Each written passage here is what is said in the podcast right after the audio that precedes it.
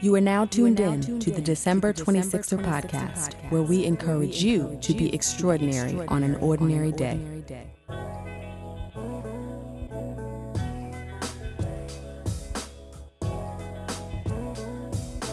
What's up, 26er family? Welcome to another episode of the December 26er podcast. I am your host, Delisha, and this episode features Lee Moulton. Lee is an angel investor and global head of partnerships at SeatGeek.com. Lee also has resilience in his blood.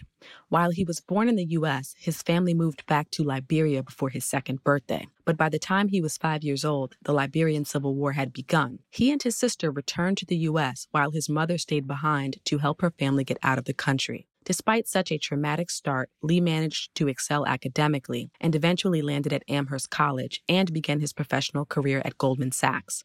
Eventually, he caught the startup bug, like so many of us, and was a founding team member of Breather.com. Lee walks us through his personal and professional journey and everything that comes with leaving an established company for the often uncertain world of startups. This was a good one, fam, so take a listen, and I hope you enjoy. Lee, Welcome to the December 26er podcast. I'm very, very happy to be here. Very happy to have you. And yes. like, this is a first for us doing the podcast in coats. Oh, yeah. Oh, yeah. I'm feeling we usually really good right now. don't have to do that, but we're mm-hmm. in a very raw space, uh, which is not where we were supposed to be, yeah. uh, but without access to heat. So we're making it happen. But yeah, you got a stylish, uh, you know, outfit on. I threw the camel colored coat on. We good. You, you, know what? You can't be walking around New York looking crazy. You really can't. So, you really so you can. Gotta, you know, you got to show and prove sometimes. One of these style capitals of the world. So of course. you, you got to make it work. Mm-hmm. So tell me, who is Lee Moulton? Ah, who is Lee Moulton? Lee Moulton is a very blessed person. Mm-hmm. Um, I am the child of uh, African immigrants uh, who escaped the Civil War, grew up in the South, went to school in the North, worked on Wall Street, took a risk on uh, start a business, and now trying to give back and kind of show people how I got here and do all I can to help um, folks like me struggling, trying to figure it out, uh, get on the right path. So we have had many people on this show who mm-hmm. are the children of immigrants, yeah. and um, we talk about that experience mm-hmm. and some of the cultural differences and the drive that comes from that, and the expectations totally. as well um, from growing up in that environment. What was your childhood like? Uh,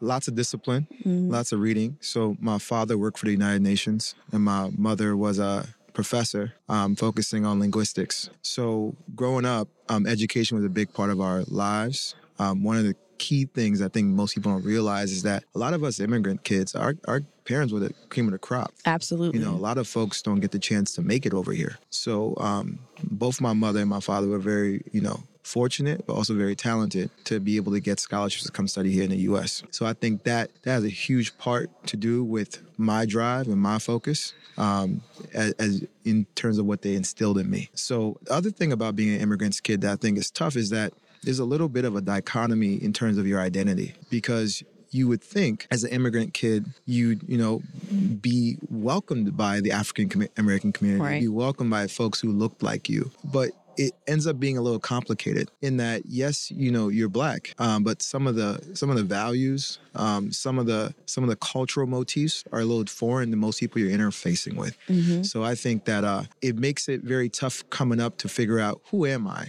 and which groups do i belong to? Um, you know i might be in a gifted and talented class you know, in a white neighborhood. Those are the folks I grew up with. Uh, those are the folks who I pretty much relate to the most on the music tip or on, you know, cultural things. And then you meet your African American friends who may have grown up in that African American neighborhood and went to Howard. There's not, even though you guys look the same, there's so much difference. So I think right. trying to navigate that and do the right thing and be open minded and, uh, and, and, not just look at what's surface and really try to connect with people based on who they are as people mm-hmm. um, is, is, I think, a unique, uniquely complex thing that immigrant kids got to go through. Sure. And I, I have been in those gifted and talented, mm-hmm. you know, programs yeah. and with a predominantly white environment. And, yeah. and, what I found growing up is it took a while for me to be comfortable mm-hmm in who I am and yes. the many layers of that and yes. um, some of the cultural identity that, that I had. Did you feel like you really, mm-hmm. even though you could relate to them, did you feel a sense of belonging? Uh,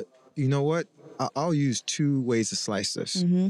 There's socioeconomic belonging, there's intellectual belonging, and then there's just personality belonging. Sure. So uh, growing up, uh, we we grew up in Chapel Hill, North Carolina, which is um, it's a pretty affluent neighborhood. Uh, sorry, affluent town. One because of the university. Also, a lot of the Duke University professors and administrators live in Chapel Hill, Mm-hmm. and of course, Michael Jordan, Vince Carter, all those you know famous UNC Chapel Hill guys all have homes there. So the affluent place, um, but we weren't affluent. Um, and uh, you know, so socioeconomically, I couldn't really relate to most of my um, classmates. Most of the gifted and talented kids were affluent kids. So that was tough. But in terms of personality, you know, despite some of their socioeconomic advantages, you know, you just get along with folks. You know, you, you understand. Some people are just nice, Right. open-minded, good folks. Uh, and um, and then in terms of intellectually, always got along.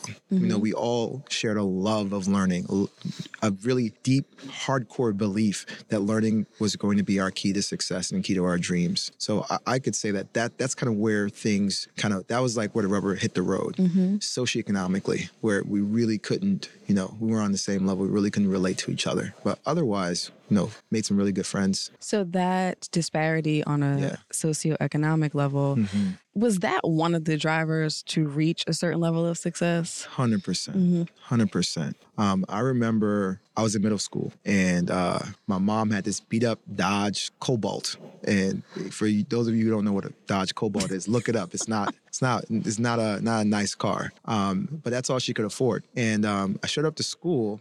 And right behind me was my friend, and his parents just got a brand new BMW. And uh, you know, all the kids were commenting not how how bad our car was, but how nice his car mm-hmm. was. They weren't trying to hurt my feelings. But I remember just looking at you know, his parents' car and thinking to myself, like, I want to have that car. Now you're in middle school, you don't really understand what a lease is, and you don't know if that guy's getting the credit card debt just to have that Right. car. But you, you just see the the incentive structure, the reward that this kid's getting from the attention and the positive, you know, speakings of his parents' car, uh, it, it creates that endorphin. Like I want to Yes. get those kinds of rewards, and so yeah, things like that you you're seeing coming up. And then when I got to college, it got exacerbated, where you know it starts to be ski trips, and it starts to be where people are interning, and they're interning on Wall Street and coming back with a twelve thousand dollar check from a Yes. summer job. So yes, hundred percent. The the lack that I had growing up definitely motivated me to, you know, push forward and be as successful as I could.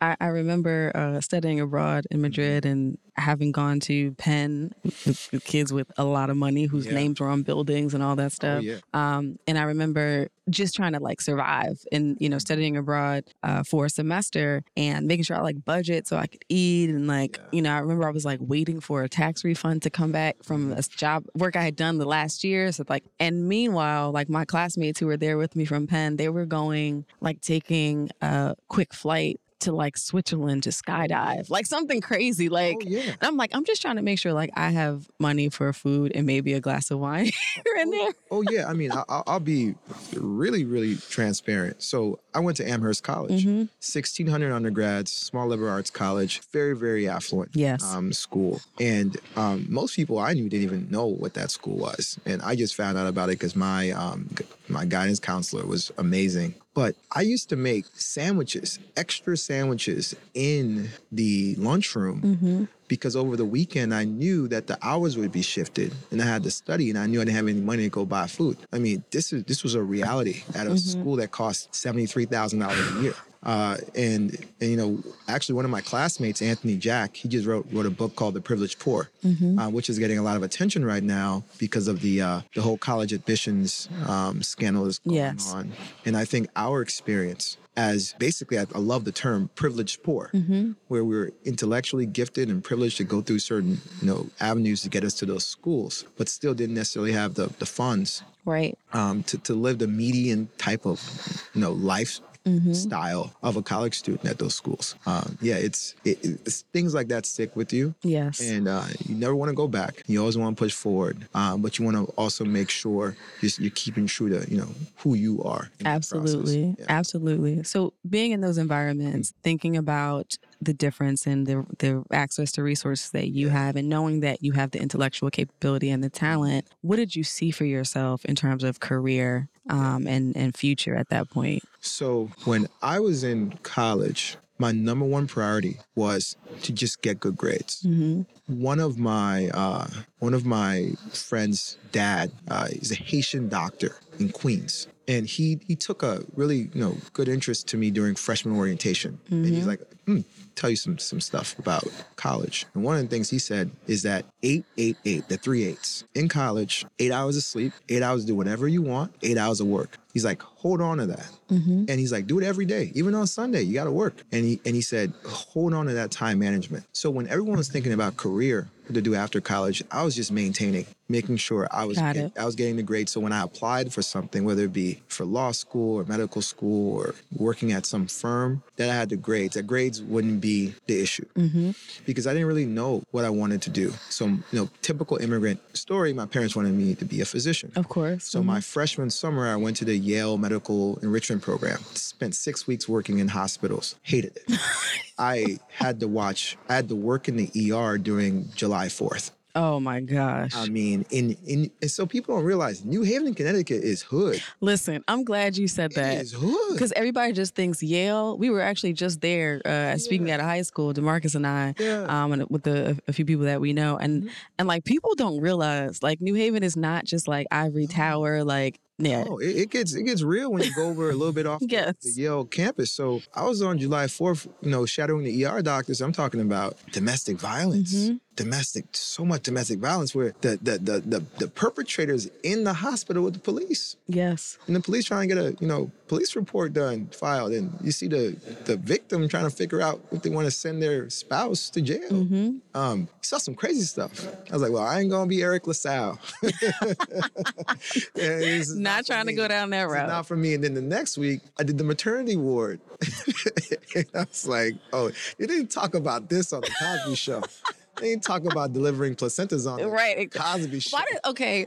As even as a woman, I'm like, why don't people talk about that more? Mm-hmm. Like, it's not just giving birth to the baby. No, no, Some other just stuff getting happening. started. You just getting started. You're getting started. And some of these ladies want to eat the placenta. Ain't gonna talk about that. yes. So let's just say I was like, this isn't for me.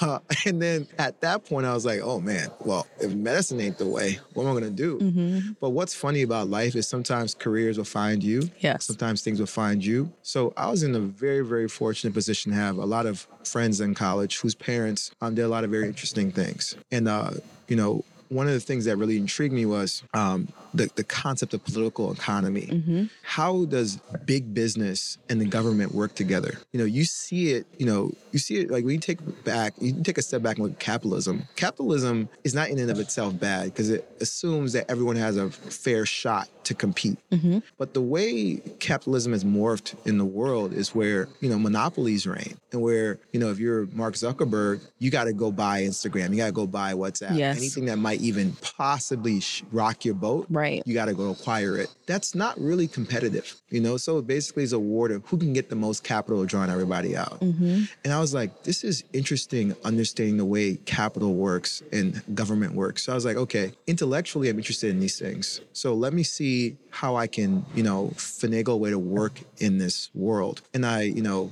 was able to get a job at Goldman Sachs. hmm Um, at the time, I didn't realize how rare it was to even get hired at Goldman Sachs, let alone be an African American working there. Right. Um, but I was able to to get there, and I think it wasn't a lot. A lot of my colleagues at Goldman, it was their lifelong dream. To work at Yes. Yes. Whereas I happen to be fortunate enough to have the, the grades and the requisite uh, kind of like interest um, to get into the program. And think about Goldman Sachs, most people don't realize, you don't need to go in there being an economics major. A lot of the folks who are music majors, art history majors. What you have to do is know how to think Mhm. because they're going to train you, right? You're going to go through a summer program that's robust and intense, and you're going to get put onto that desk, you know, ready to go. Um, all you, you just got to have grit and just the ability to pick up concepts quickly. Yes. Um, so that's kind of how I ended up on Wall Street. Honestly, it was like this maybe subconscious desire to you know move up socioeconomically um, this interest in how the world works from an economics perspective. And then uh, you know a general just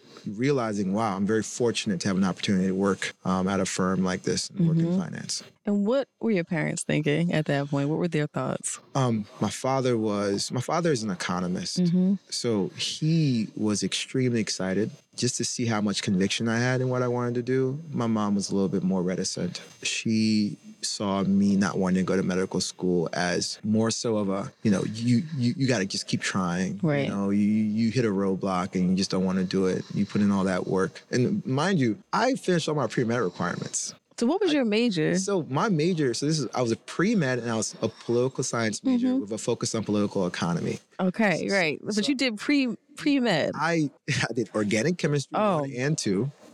I did biochemistry. Yeah, I I did it. I did it. Um, and um, and the thing about pre med is I also have to take physics, like Mhm. college level physics, and it was it was grueling taking those courses when you knew that you didn't want to practice that. Uh, but uh, it, it was it was great in the long term because I realized that wow, you know, I really got to stretch myself intellectually. I really had to like study and learn and apply myself, and I took basically the most difficult track at our school, which is the pre med track. Uh, and yeah, but I still majored and took most of my second semester junior year courses and senior year courses in political science, and ended up graduating with a political science major. What's interesting to me is not the fact that you chose a different path, right? Because that happens. And I know a lot of people who flamed out after Organic Chem 1 where they're like, yeah, no, this is not the path for me. Oh yeah. Without even getting exposure Mhm. to a hospital. But um, Goldman Sachs and, Mhm. you know, you know, when you, you go to certain schools and Yeah. like people talk about the big jobs that you want to get, and especially if you want to go to the street, that is the pinnacle. And, and I will never forget talking to one of my friends Mhm. from black friends from Penn who went to had graduated from Wharton, and you know I came out to Wharton undergrad? Yeah, Wharton undergrad. I, I came out took a corporate job at Mhm. J and J. Like you know I think I'm doing it because I came out of Penn. It was like I think at the time this was 2004. They paid forty six thousand for you know first year, but you know to be 22 and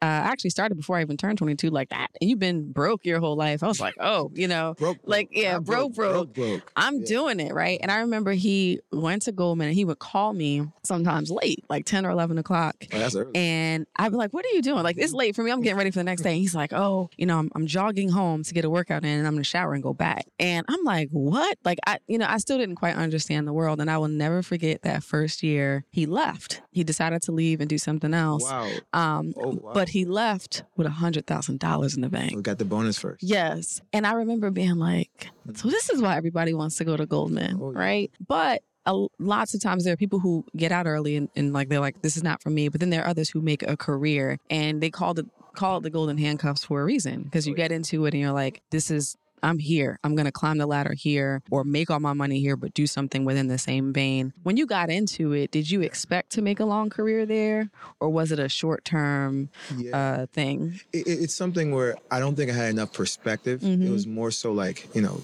just fighting to survive. Okay. Making sure that I'm going to be here for the next year, making sure, because you, you have that imposter syndrome. Mm-hmm. When everyone around you's parents work there Yes. or, you know, majored in economics, you, you, you really, it's hard to really get settled in. Um, but one of the things that, uh, you know, I saw was what happens is when you're at Goldman for like five or six years, things will happen after undergrad.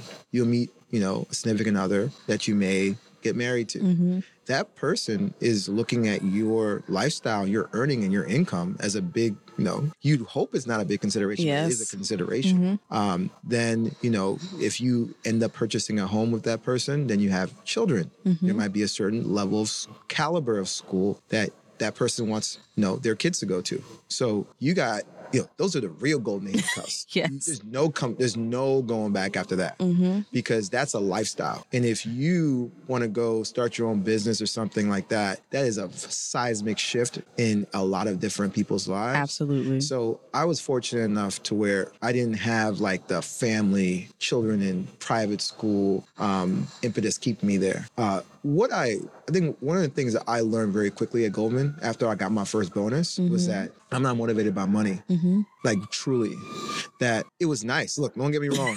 Don't get me wrong. I went on a ski trip. I was like i got it. Oh yeah, you were. You know, you were flashing a little bit, Yeah, right? i'm like yeah i got it guys. I, I, I'll, I'll take care of this. Um, it was nice and you get to help out your family. Uh, you get to do things for people. Mm-hmm. by the way word of advice don't ever tell your family how much you make. Never, ever, ever.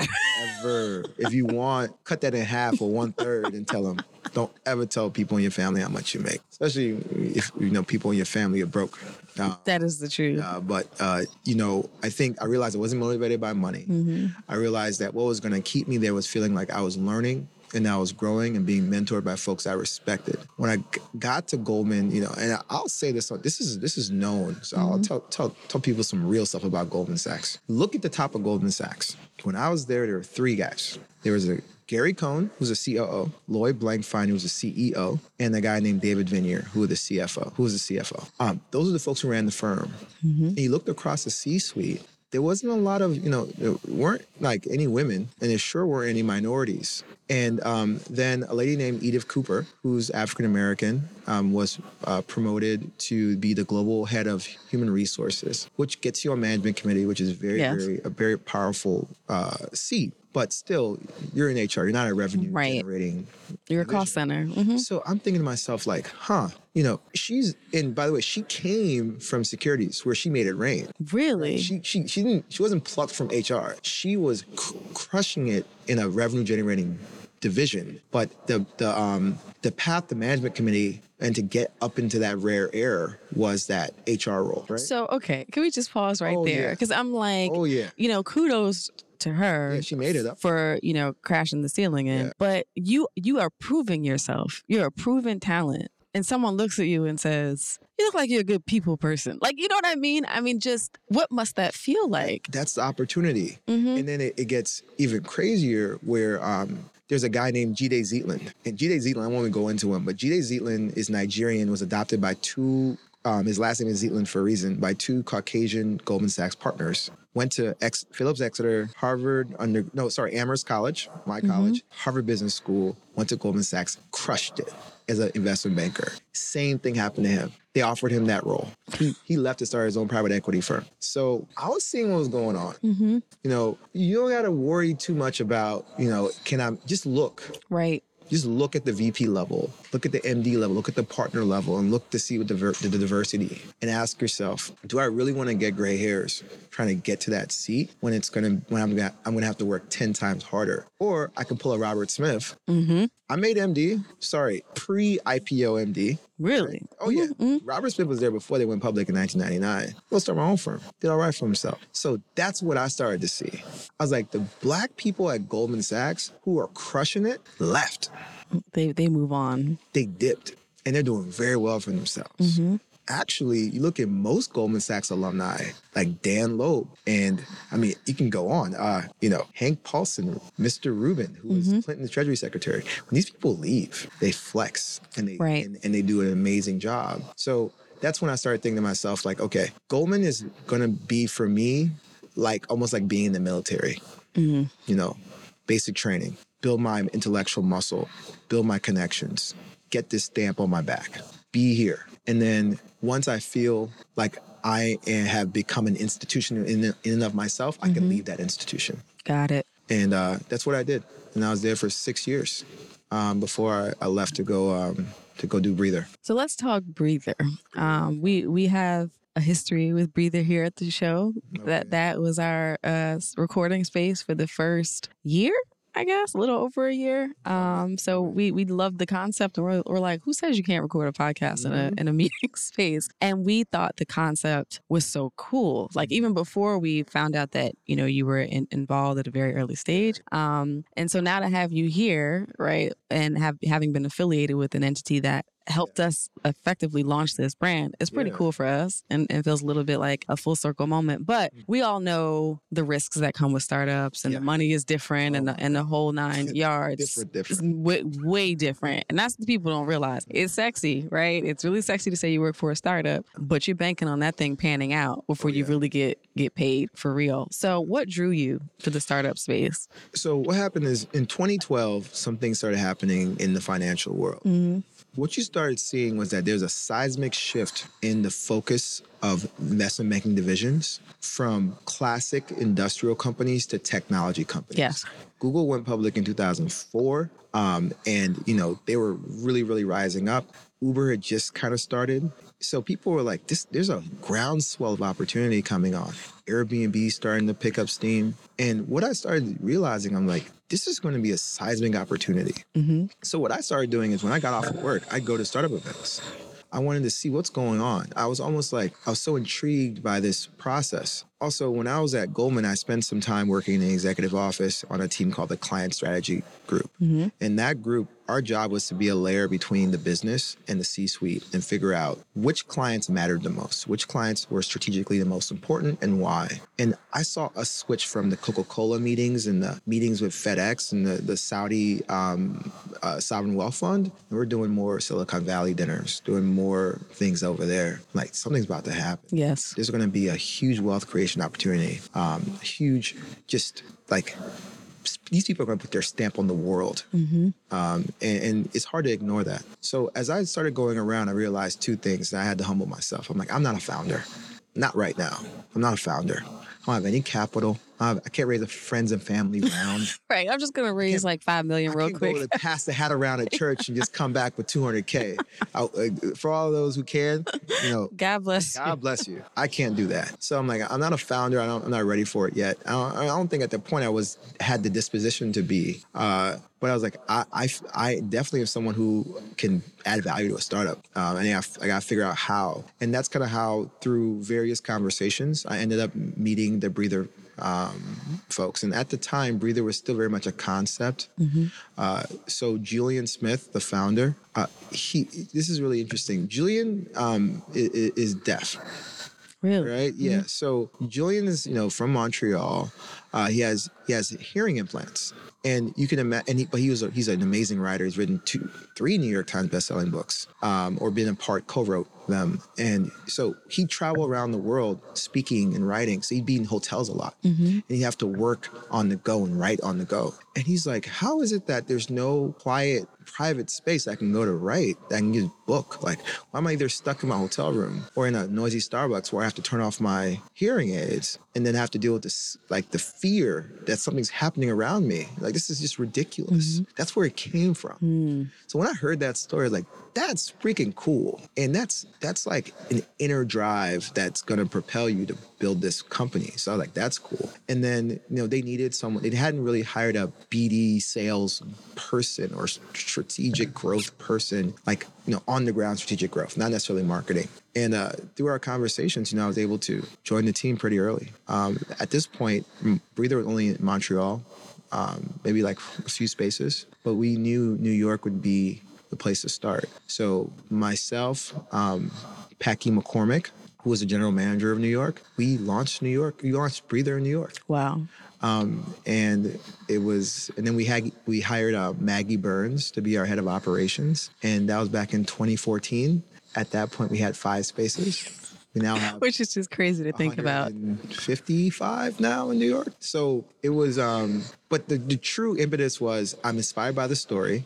Um, Julian is amazing at raising capital. I can apply my skill set directly into this role mm-hmm. here at this company, and I felt a part of the family. I felt like you know I can have an impact here, and uh, it all worked out. Yes, huge pay cut, right? Um, lifestyle change. Left my I had to leave my really nice apartment in Manhattan and move, move to Williamsburg. Um, not not to by the way, not Williamsburg's nice. No, no, no shade to Williamsburg. No shade to Williamsburg. Uh, but that was you know but but that feeling i just felt it was the right thing to do. Mm-hmm. the other thing i tell people i believe your phases in life are like a pregnancy. You'll you'll feel it kind of get conceived in you but you're not going to make the move because you're not ready yet. Yeah. You know that gestation period is a, is that length of time for a reason. You have to get psychologically ready for it.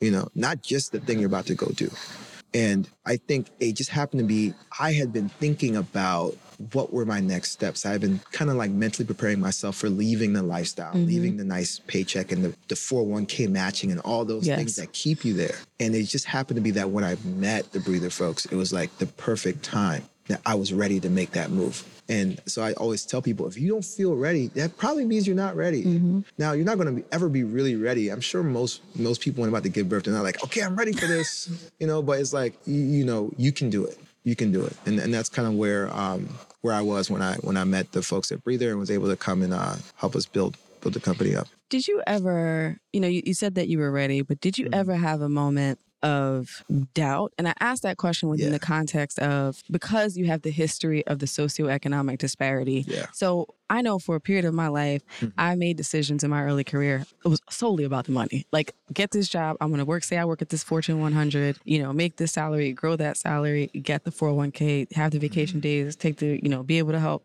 my mom, be able to do this. And when the switch came and I went to being an attorney who advised startups, Yeah. which I had to also, you know, you eat what you kill. So it's that Mhm. too. And, and watching startups run out of money while they're my client with unpaid legal bills, et Mhm. cetera. One of the things that would play on my psyche Mm. is the fact that I had friends who stayed on the traditional path Yep. and who were buying, upgrading the house and upgrading the car or getting a vacation home or Mhm. going farther out of the country when they take an international trip. Now we're going to Yeah. Maldives instead Oh of yeah. Paris. Oh yeah. We, we're gonna get our own villa in the Maldives. Yes. Because you know we ain't staying in a hotel no more. Exactly. Did that ever, did you ever have that moment of doubt, like based on what you were seeing around you or for other Oh, reasons? Oh yeah, oh yeah. So this this is um one of the, one of the one another good piece of advice that um a senior uh, African American in finance told me. He said you have to figure out do you think you want stuff or do you really want stuff? Yes. And and uh and that was really powerful for me because I used to think I wanted all those things. Mhm.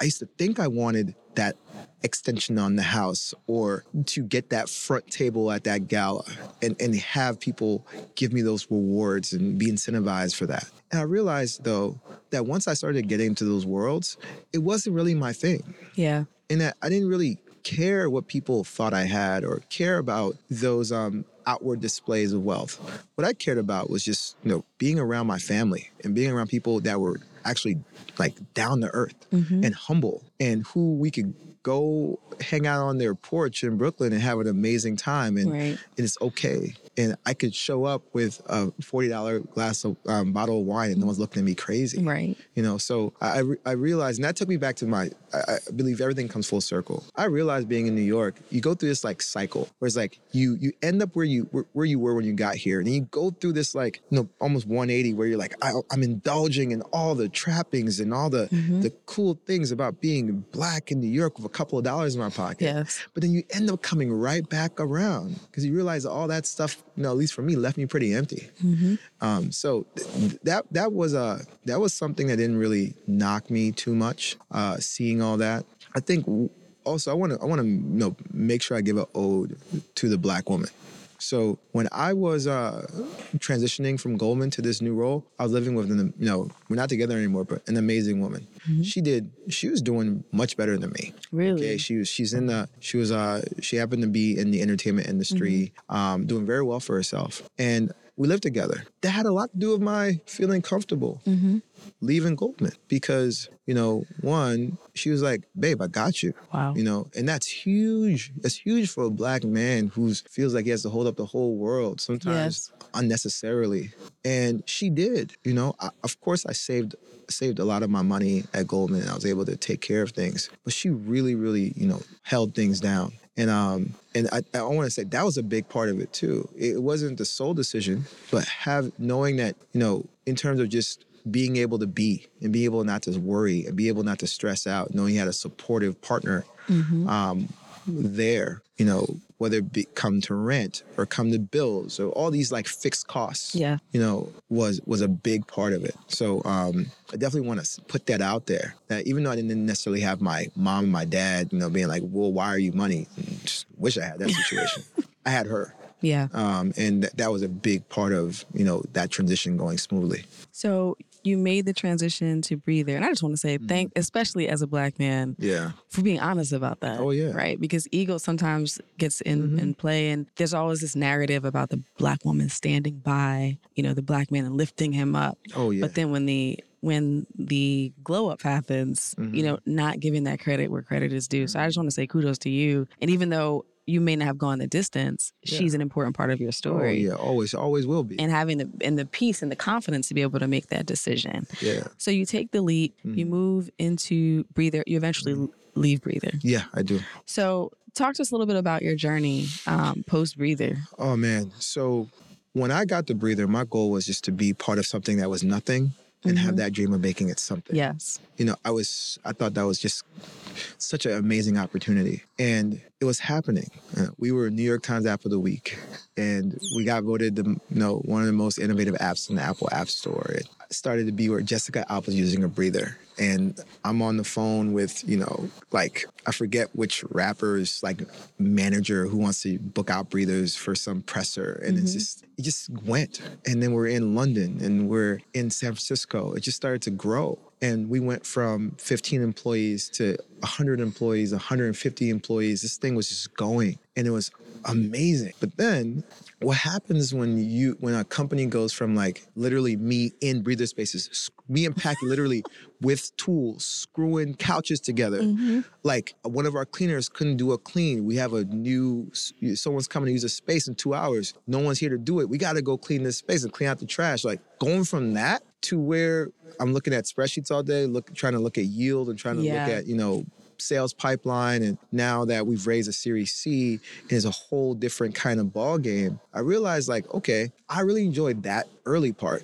And now this more bureaucratic managerial part where i got i'm managing employees and you know i'm looking at um, pipelines and forecasting and growth. I mean those are really important things about a business. Yes. but that's not why i came there and also the real estate business is not the most exciting business Not not it- exactly. It's it's actually pretty simple. Like for you know, we acquire so for people who don't know how Breather works is we sign we sign anywhere from five to ten to fifteen year commercial real estate leases. We're not like Airbnb. We do hold the properties on our books. Mhm. We put those properties on our books and we do it basically do a yield play based on the margin between how much we're paying for the rent and how much um, we're making on from the hourly sales or the daily sales. So it, once you figure out you put a space in the right high demand area, you're doing yield management, you're factoring in OPEX and cleaning and the, the furniture, but it's pretty much, you know, pretty straightforward. right. And then all you got to do is just really build that funnel. Make sure you know people were aware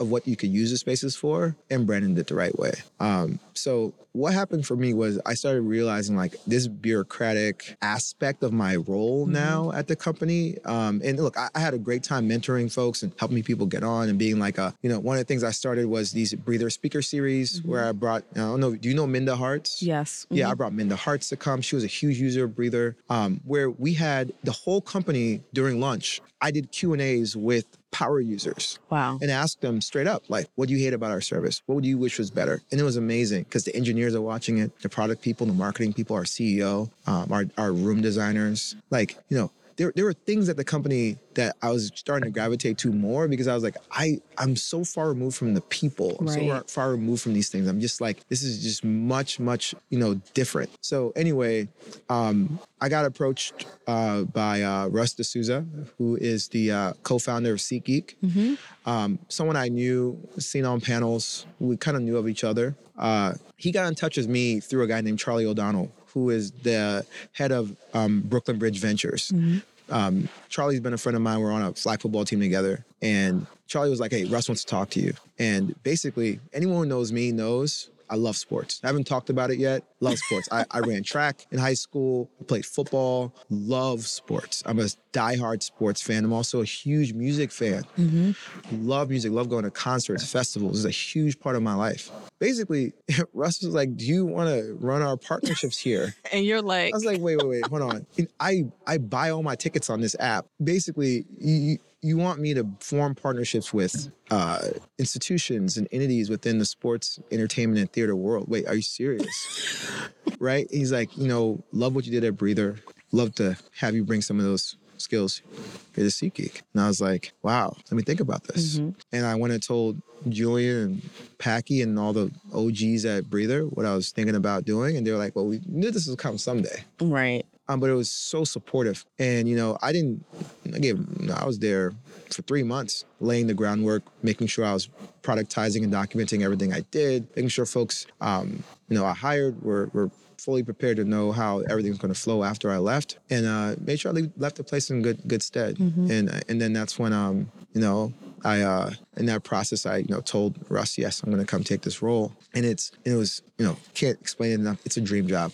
Wow. It's a dream job. I'm working with the NFL and you know teams like the Cowboys and the Saints, and you know, getting to form partnerships like we're doing a festival um, in Dallas. The first time um, AT&T Stadium has ever done a hip hop festival is being headlined by Juice WRLD and Future. Nice. You know, so those are the kind of things I get to work on and do. So it's it's like it's so it's so like I feel so blessed. Yeah. Because I would have never been in this position it wasn't for Breather. Mm-hmm. I would have never been in the position that Breather wasn't for my experience at Goldman to learn and get those insights. So it's like I feel very, very fortunate to kind of have this journey and be at SeatGeek and do what I'm doing right now.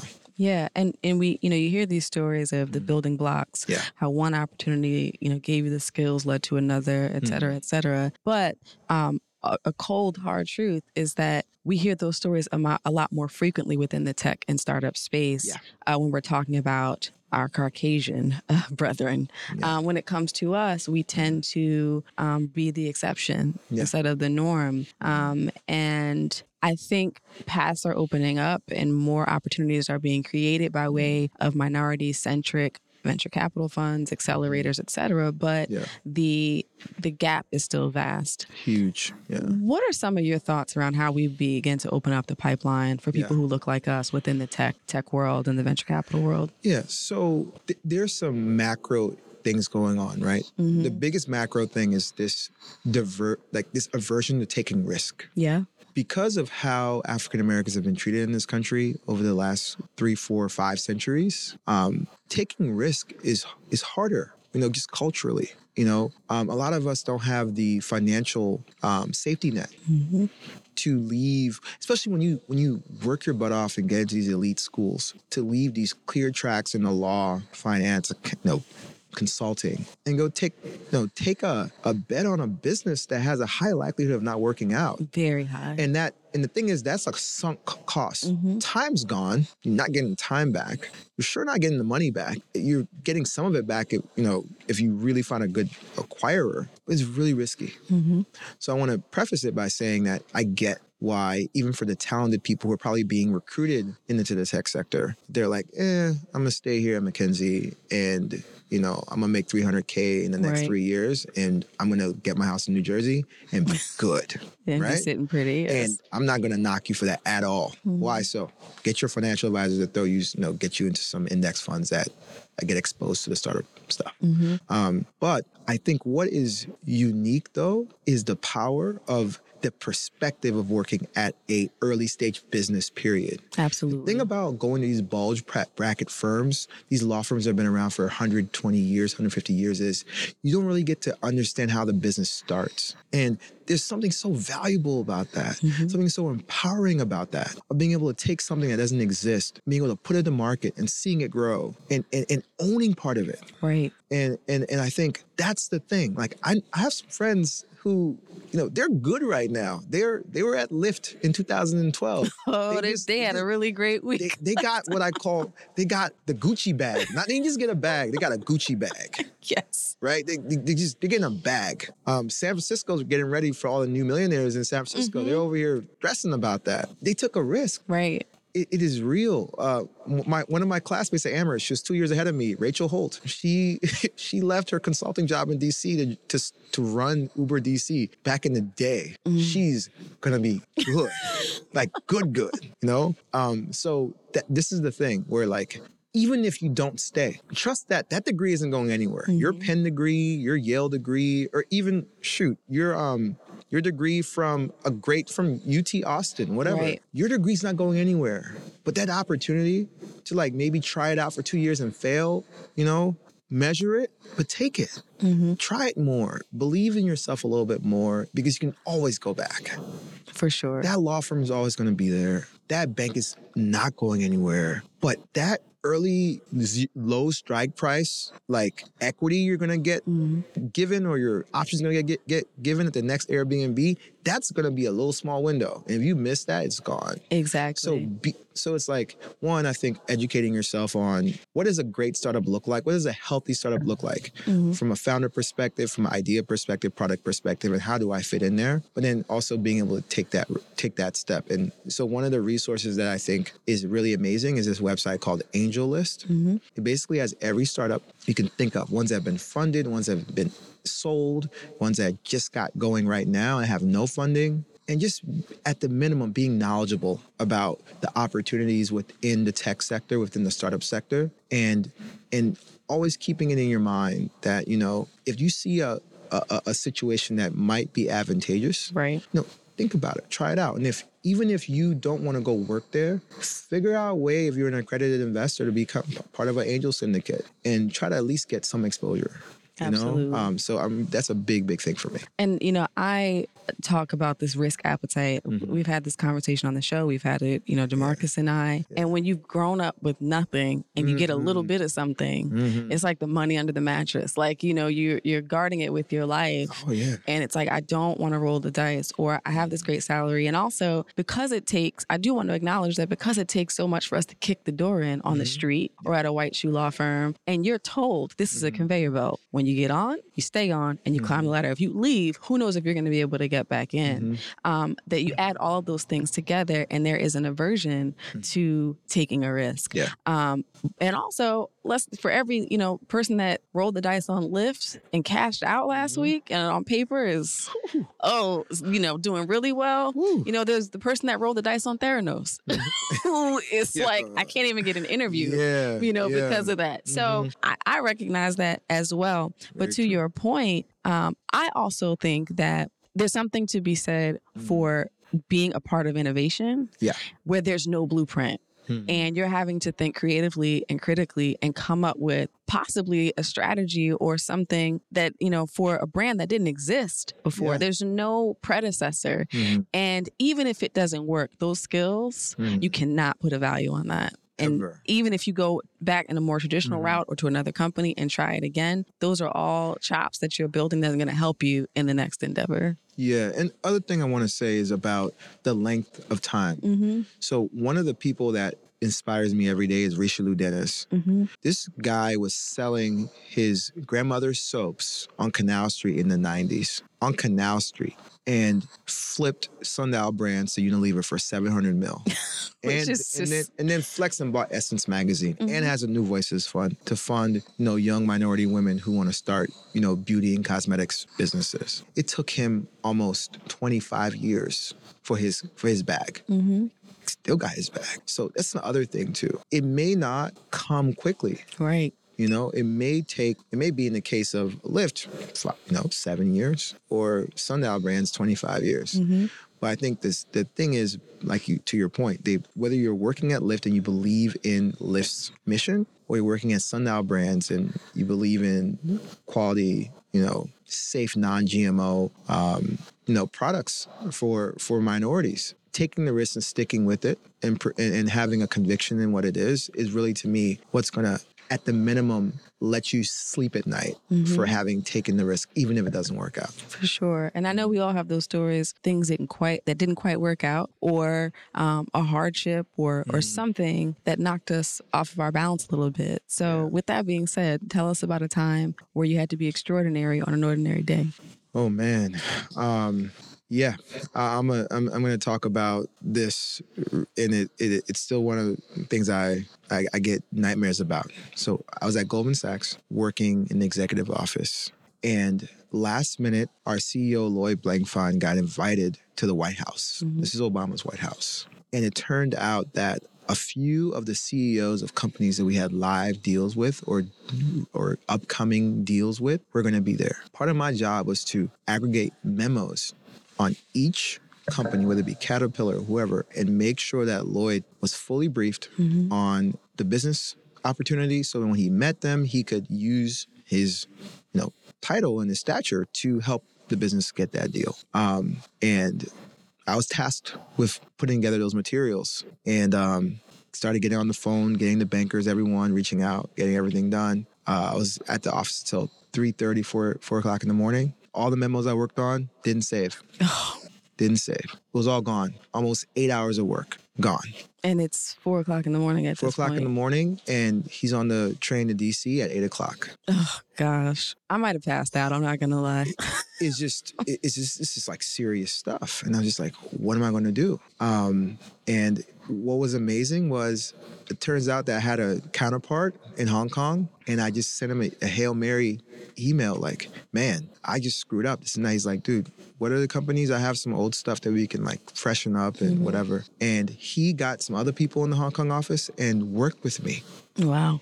And by eight o'clock, Lloyd had his binder and all the memos, and the meetings went well. And uh, I that sticks with me a lot because sometimes when you take too much on, Yes. you you really really kill yourself. Sometimes, and it's like sometimes just ask for help. You'd be shocked who can help you. So, And I think sometimes it's Yeah. even hard to do that as a person of color Mhm. because the perception is already that you're deficient in some way, you know, Yep. this implicit bias. And now you've had a, a flub, right, or a misstep. Yeah. And now you got to say, oh my God, I need you to, to help me Yeah. here. Thank God for global companies. I will say that is one benefit to working for a global institution. yes, ma'am. Yes, ma'am. So that was uh that was very helpful.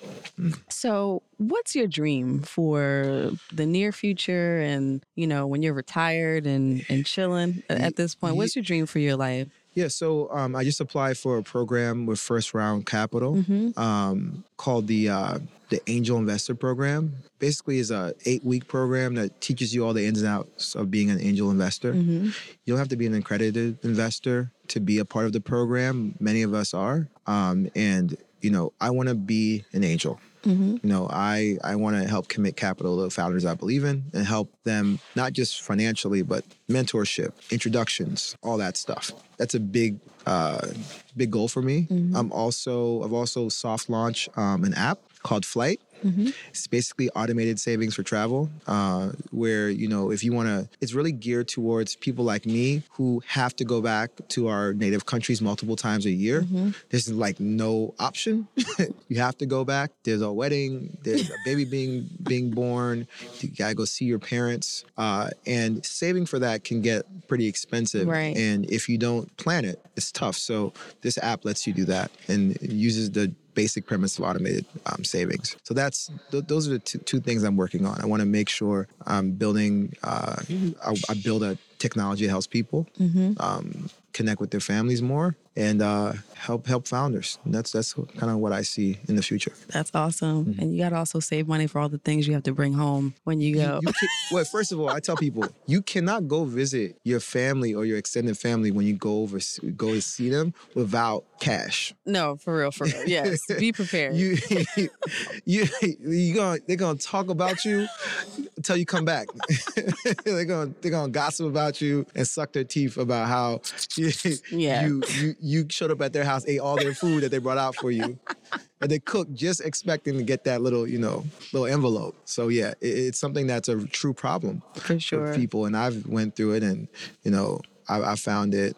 I found automated savings very helpful, and I think making it specific for tr- travelers Mm-hmm. like like me will be something hopefully a good song people enjoy. And That sounds incredible. So, is are you still in stealth mode at this point, no, or no, you're we out have- there? No, Mm. our website's up, Mhm. uh, and uh, we have about three thousand four hundred people who have signed up for our beta, uh, and we're developing it now. Very and We're going to launch it around Christmas time this year for all the people. Getting all that holiday travel. Hey, you know, there's Afrochella now, so people I'm not got mad at it. people gonna be thinking about it. And where can people find you online? Uh, you know, the best way to kind of find me is, you know, I'm on Instagram Mhm. at Lee Moulton, L E E M O U L T O N, and on uh, Twitter at Lee underscore Moulton. Well, I've enjoyed this for many reasons because, you know, we talk to many people on this show, Mm-hmm. but I'm not going to lie, when I have the commonality of, Mhm. of, you know, Hey. an experience of, Hey. you know, growing up in certain environments and being in Mhm. those programs and the pressure that comes with that Oh and the my God. drive that also, that also, also results, um, it's, it's refreshing. And it's refreshing to hear the stories. You you know, it's funny, we were talking, Mm-hmm. you know, before we went on, on record about the Jack and Jill kids. Oh. So it, it's one thing to, Yeah. you know, have that and it's another thing to come to these environments and maintain your sense of identity Yeah. and have that sense of identity outside of all the accoutrements, you know, all the outside stuff and be able to be grounded and make decisions that are best for you. Mhm. And it's not about keeping up with a standard um, or what your peers are doing who took the same uh, early route that you did. So anytime I meet somebody who's ma- been, been able to ma- maintain their sense of self, uh, it makes me feel good. It makes me feel like there's a village of us, you Hey, know, look, for we, sure. We, we got to help each other keep our sanity, right? Absolutely, Mhm. absolutely, and I hope you enjoyed the conversation Oh, this as was well. this was wonderful. This is wonderful. Anytime you guys need me back, I'll be back. oh, for sure. You know, we're big on the part twos around here Hey. now, so Hey, hopefully it's something to talk about. Absolutely. yeah. So, to those who are listening, uh, we have a, a huge uh, travel collective. I, I know because I just know, you know, some of our audience people are all about that travel. Yeah. So check out Flight. Um, and if you want to just follow what Lee's doing and his thoughts and all that stuff, look for him online on social media. As always, you know where to find December 26er. Like, share, subscribe, and all that great stuff. And remember to be extraordinary on an ordinary day. Take care. Thank you for listening to the December 26er podcast. I am your host, Delisha. This episode was produced by Demarcus Adisa, and music was provided by Thovo. You can find us on Twitter, Instagram, and Facebook at December 26er. That's December 26ER.